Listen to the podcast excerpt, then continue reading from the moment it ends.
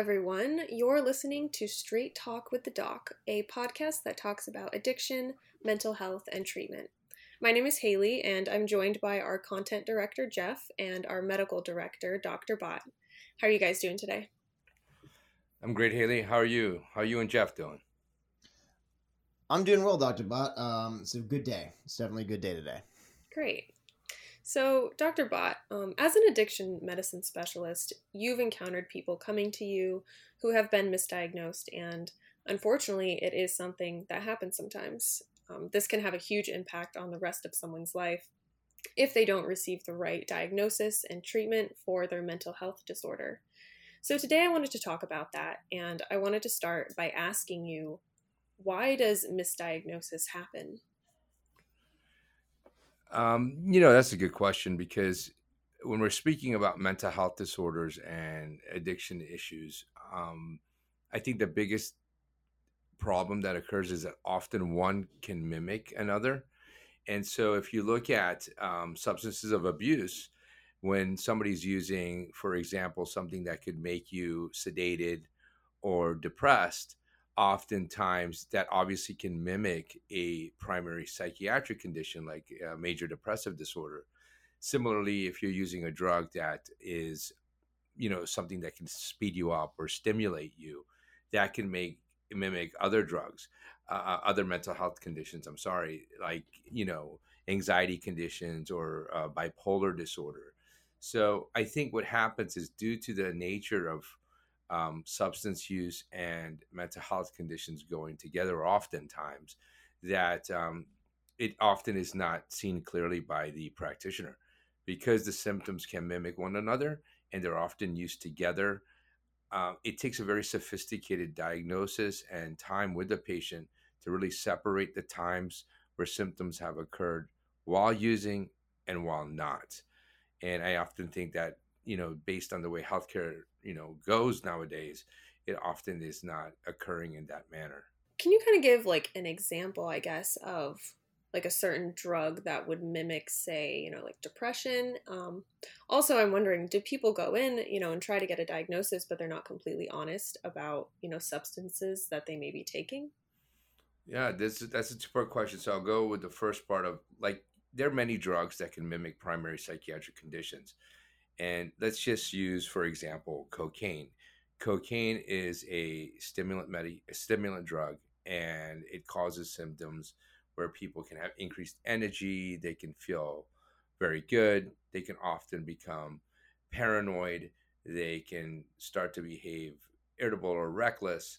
And if you look at those cluster of symptoms, it can often mimic somebody who might have a primary psychiatric condition called bipolar disorder, where they're if they're in their manic phase, they can be again irritable, uh, euphoric, very happy, uh, very overly energized, talking very quickly.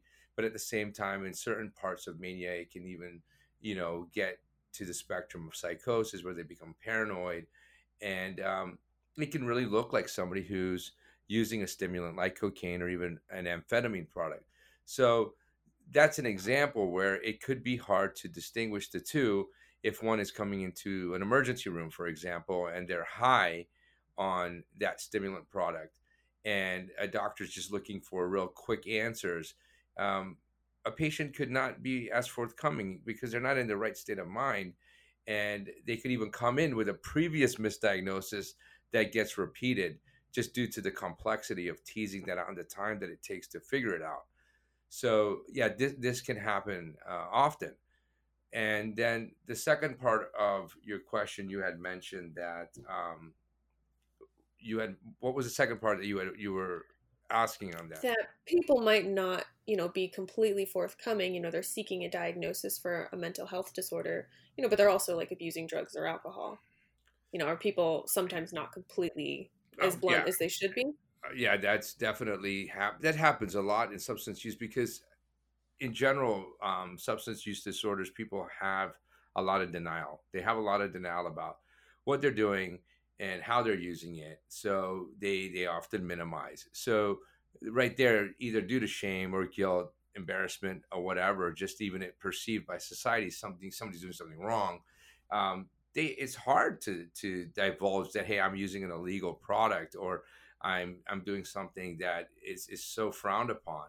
And so yes they they do withhold a lot of the specifics and that is why often it would push somebody else to go away from a substance use disorder more to a primary uh, mental health diagnosis. I was just going to add that i don't know your thoughts on this dr bott but i have been told by several therapists and you know treatment center type things they will not actually even diagnose someone conclusively with well, a mental health disorder until they have been sober for 6 to 12 months simply because the effects of so many substances so closely mirror that of mental health conditions that it's pretty hard to get an accurate diagnosis as to whether like they're actually experiencing this mental condition or if they're just somehow going through either um, you know uh, use use of the drug or you know withdrawal or post withdrawal syndrome yeah you ask a, a good question and um, i think that there is some variability in how people approach that. So if we just look at from the the diagnosis statistical manual for diagnosing psychiatric and substance use conditions the dsm-5 um, you know you should not have a primary mental health diagnosis if you think or suspect that the symptoms could be caused by a substance, either through its intoxication or through its withdrawal. And you kind of think that it could extend 30 days in, in, a, in a direction, even when somebody is stopped. So, you know, six months to 12 months might be a, a, little far fetched because you know, it, it could be very difficult to track that individual, follow that individual, or even be, um, you know, in a therapeutic alliance relationship with that person. But, you know, you could, if you took the time and the person is clear enough, ask them in a chronological fashion to try and elicit symptoms that did occur um, while happening, um, while they were intoxicated or going through withdrawal. And um, if that person um, is capable, they can provide those. But yeah, usually we don't try to make a um, specific diagnosis right away if we feel the person's symptoms are secondary to the substance of abuse or coming off withdrawal. And we try to let that provisional stage of diagnosis extend in th- about 30 days. Um, but um, I also think that if somebody's not intoxicated and depending on their degree of impairment and effect, uh, many patients are able to, um, through the right guidance, through the right questioning, um, tease out how they feel. And remember, a lot of these times these are working diagnoses. If you stipulate that, if you if you don't make the person believe or hold on to that and, and let them know, look, we are figuring this out. It happens in medicine all the time. Sometimes we have to further investigate as the disease or the course of any symptoms evolve so we try and give a, a rule out. We try and entertain um, a spectrum of diagnosis to not label somebody inaccurately. Unfortunately, though, that can't happen when people are just jumping. So it's better to rule out anything that could be secondary to a medical condition, secondary to um, a substance of abuse before making that primary mental disorder, but necessarily waiting six to 12 months, maybe uh, that seems a little seems a little long. I think people can um, be in a state where they can uh, provide symptoms if asked correctly in a shorter amount of time than that. Right. Especially because people may be self medicating, you know, struggling with depression and, you know, drinking a lot of alcohol, you know, to try and make themselves feel better. In reality, it's probably only going to make them feel worse, but they might have a harder time stopping, you know, compared to somebody who doesn't have depression. Um, can you talk a little bit about that, like the self medication? Sure. I mean, I think many people when when when when we suffer with addiction, you know, we're dealing with you know negative feelings. We're dealing with stressful situations, not just because of why we start using a drug or alcohol in the first place, but often secondary to the consequences that are created from the substance use, right? So when you think about it, you know, you might have started using to pursue some sort of pleasure, some sort of happy feeling, and or recreational use. Um, as that starts to become, you know, um, detrimental, as that starts to gain you know uh, momentum and you start using in excess most of the time these do have negative consequences that you have to live with and so you know we often want to drink or use drugs to escape those things so right there you know many people have a perpetual you know uh, an additional reason to keep you know escaping from dealing with what's happening in real life. If you complicate this with other primary mental health conditions prior to even starting using once you do use if you end up mitigating your depression somehow by using a substance that takes away those symptoms yeah that can reinforce us using again because many people who use for example um, you know cocaine um, they often either are pursuing a high that they they're getting when they're manic and they like to replicate it or they're often trying to escape from maybe a, a depressive disorder that they might have, and that cocaine brings them up to maybe a normal level.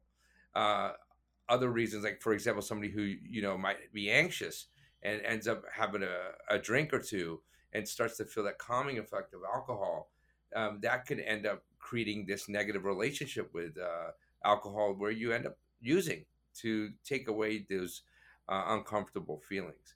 So it's really this mismatch that occurs, or maybe they look at it as a match that occurs where the, the right drug at the at the right time, unfortunately, can further, you know, reinforce somebody to use and yes, self medicate to take away mm-hmm. um, negative feelings. So I know that you've mentioned um, several different, you know, examples, but are there any you know particularly common examples that you can give of a mental health disorder that is often misdiagnosed uh, as a result of substance abuse or, or vice versa? Well when you look at like the more common mental health conditions like people seek help for depression or anxiety um, yeah many people might be labeled that while under the scope of a substance use issue. So um, i know i'm repeating myself when i'm talking about it takes a sophisticated trained individual to to ask the proper questions and put them in the right context in order for us to make an accurate diagnosis. But um, depression anxiety being that they're more common also are more commonly diagnosed in the scope of addiction and and substance use. And they could be mis misattributed to um, the the side effects or the symptoms created by the substance so those two in itself di- uh, depression and anxiety are often uh, given very um, quickly. That's not saying that they might not have an accurate one, but often, uh, depending on where the person is being evaluated, often that's a quick diagnosis to give. But then there's conditions like bipolar disorder. Uh, bipolar disorder is a disorder where you have um, periods of sustained elevated mood and periods where you can have depressive symptoms.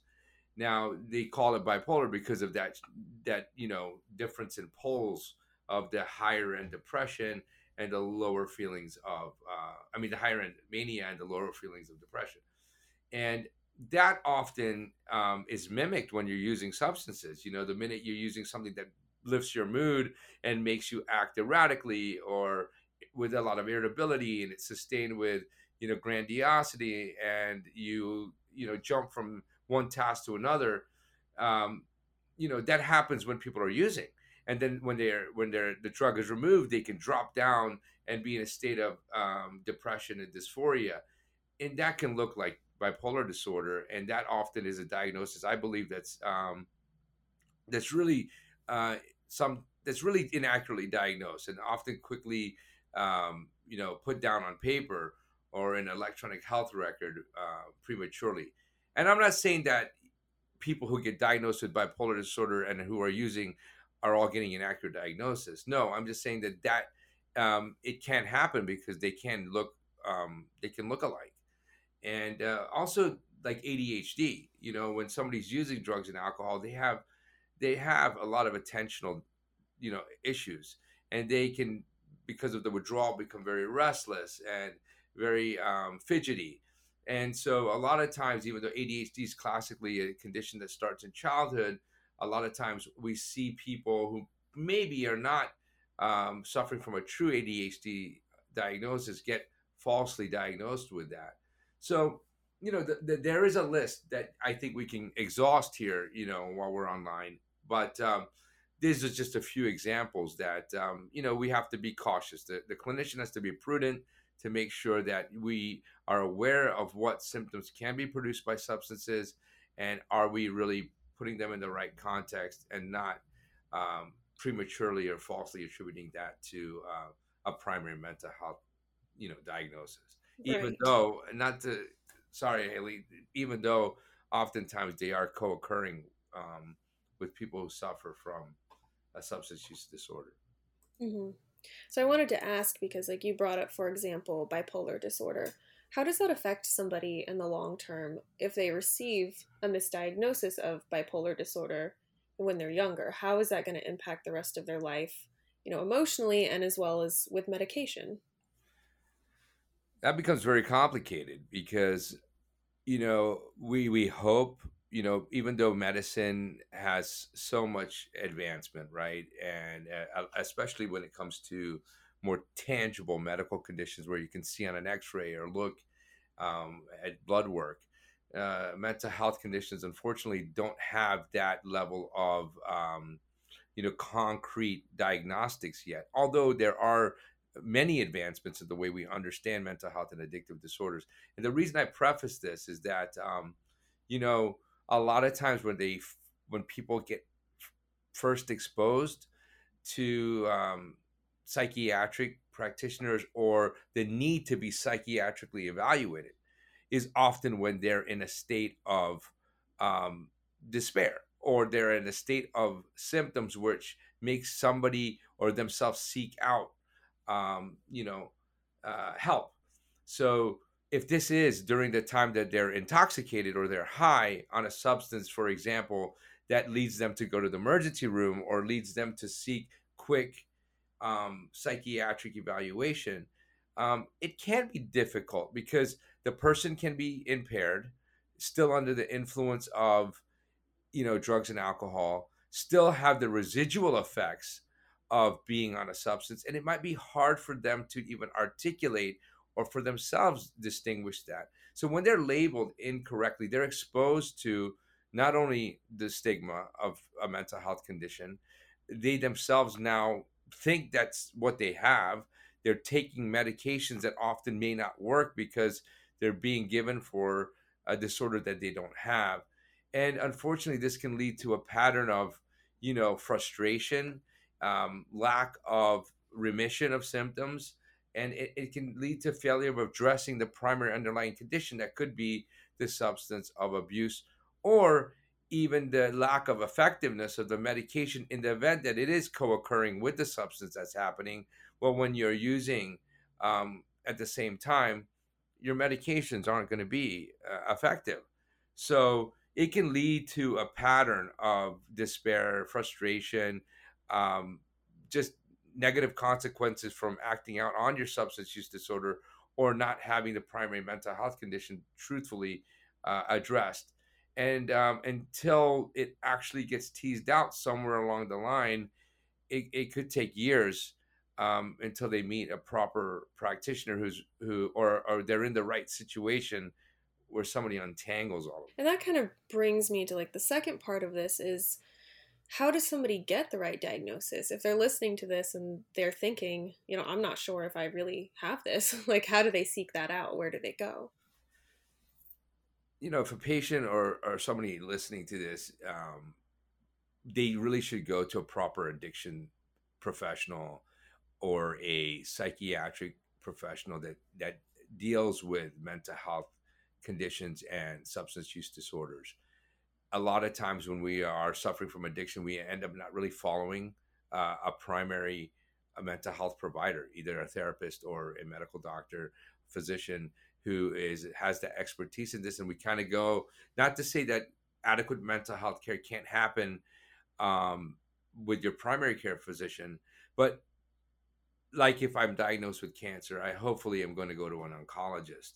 If I have an eye illness, I hopefully will go through an eye specialist, ophthalmologist. Uh, similarly, uh, finding a professional that specializes in those conditions versus you know going to the ER, for example.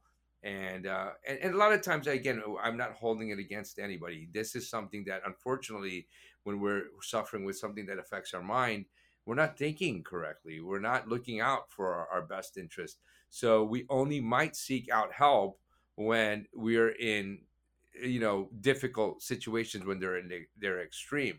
And it doesn't just happen in addiction. We see that often in many other chronic illnesses where people only seek help when they get you know so bad that it ends them up in the emergency room. You know it's about really managing that.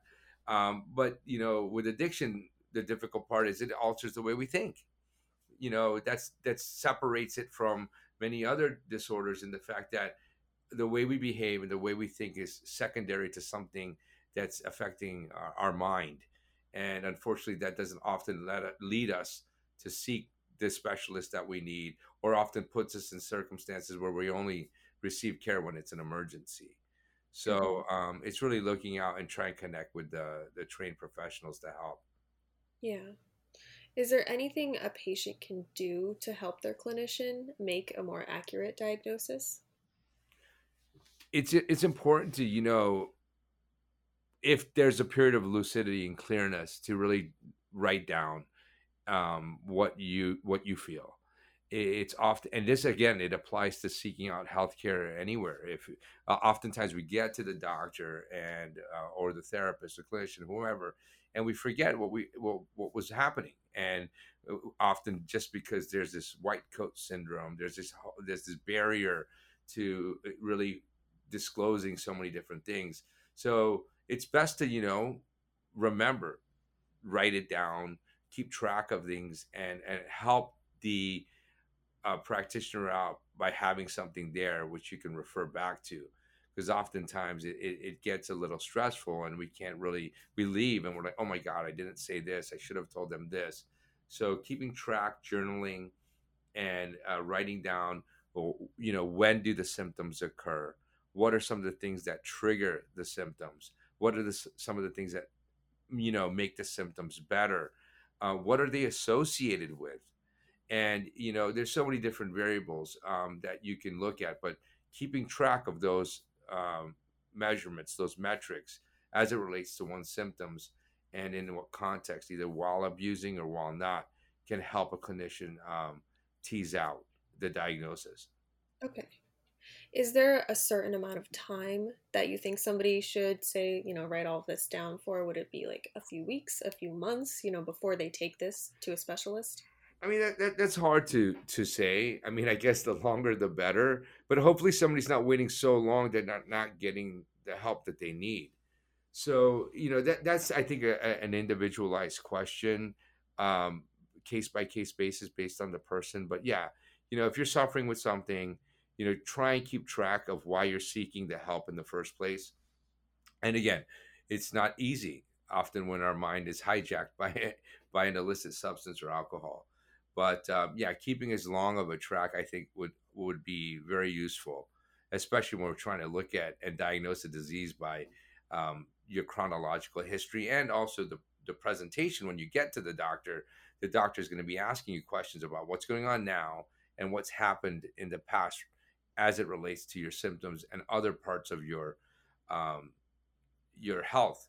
So it's important, and I should include this is that you know listing the medications that you take, listing the other medical conditions that you may have, you know, talking about if you use any you know caffeinated products or tobacco products, you know, you have to be um, willing to disclose not just parts of your of your life because I think what happens is this selective disclosure that takes place, and then you know the doctor, you know, doctors are human, so they can't always, um, you know, get grasp everything on the first time. So it's important that the patient does their best to be honest and keep track as long as possible of their symptoms, and also be prepared to talk about any other medical conditions, uh, social habits, family history of certain things that can help guide a, a practitioner to the accurate diagnosis. Okay. Yeah, I mean, I, I think honesty is just so important in that process. Of course, and it, and it's again, it's very hard for people who might be feeling, you know, I can't say this because I'm going to be judged by something somebody, that's often the fear of people who suffer with addiction and mental illness have is that they think they've done something wrong. And although this has evolved in uh, the United States and all across the world in accepting mental health issues and substance use disorders, still the person who's suffering with it, um, it's not easy to to talk about. And often when you're so depressed or so um, not just after the fact, but whatever's going on in your mind, it may be not allowing you to get through. So, talking with supportive family members, reaching out to people in your uh, support system. Um, it could be anybody from, you know, clergy to your friends, um, to anybody that you can trust. Um, having their support also can help you, um, you know, get some resonance and, and some feedback and and um, get pointed in the right direction. Absolutely shouldn't just sit on it alone. Um, is there anything on misdiagnosis that I didn't ask you or bring up that you want to talk about or you think people should be aware of? You know, yeah. In the end of the day, as I speak to everybody, it's it's a difficult thing to do accurately. Um, mental health conditions are not a, uh, it's something that's a, a product of our mind and it's an abstract thing. It's hard for people to really just check off. And I think in the attempt to simplify things, you know, people are using just check off lists or symptom recognition and putting them in a cluster and saying that's it. But um, you know, that isn't it. And and especially since we've talked about it here, you know, so many different substances can look like mental health conditions and underlying mental health conditions can uh, push somebody to pursue substances, it's really important that uh, a clinician take the time necessary to go through a chronological history from hopefully from birth till the present moment and you know uh, we have a tendency to look backwards but also maybe to help put things in order for somebody do it you know progressively going from birth to the present moment because it helps put things in chronological order of how they occurred. And uh, you know taking the time i think a lot of times we're we're pushed due to you know medical records or patient load or whatever but you know people who practice mental health um, you know treatment need to be prepared to invest the time in spending with somebody because that's the only diagnostic tool we really have that we can rely on is is that diagnostic interview which is a interaction with the patient and going out to corroborate information, not simply talking to a patient who might be intoxicated or in an emergency situation, but reaching out to family members and um, collateral information from previous treatments to to see, you know, what's substantiative and what's not, what's accurate, what's not, and the patient be prepared to, um, you know, provide that information and not feel as much as it's easy to say here, but not feel ashamed, guilty, um, to disclose that information and help the practitioner out by being prepared, putting things in order for them, and um, highlighting what what the problems are, so um, not to get tangled up when they get um, to that moment where they actually have somebody who can help them mm-hmm, in front of them. That's how you get you know the right treatment plan. Exactly. Okay. Well, thank you for talking with me today, Dr. Bott, um, and thank you for everyone that tuned in. You can check out more of our podcast episodes at addictioncenter.com, and I will see you next time on another episode of Straight Talk with the Doc.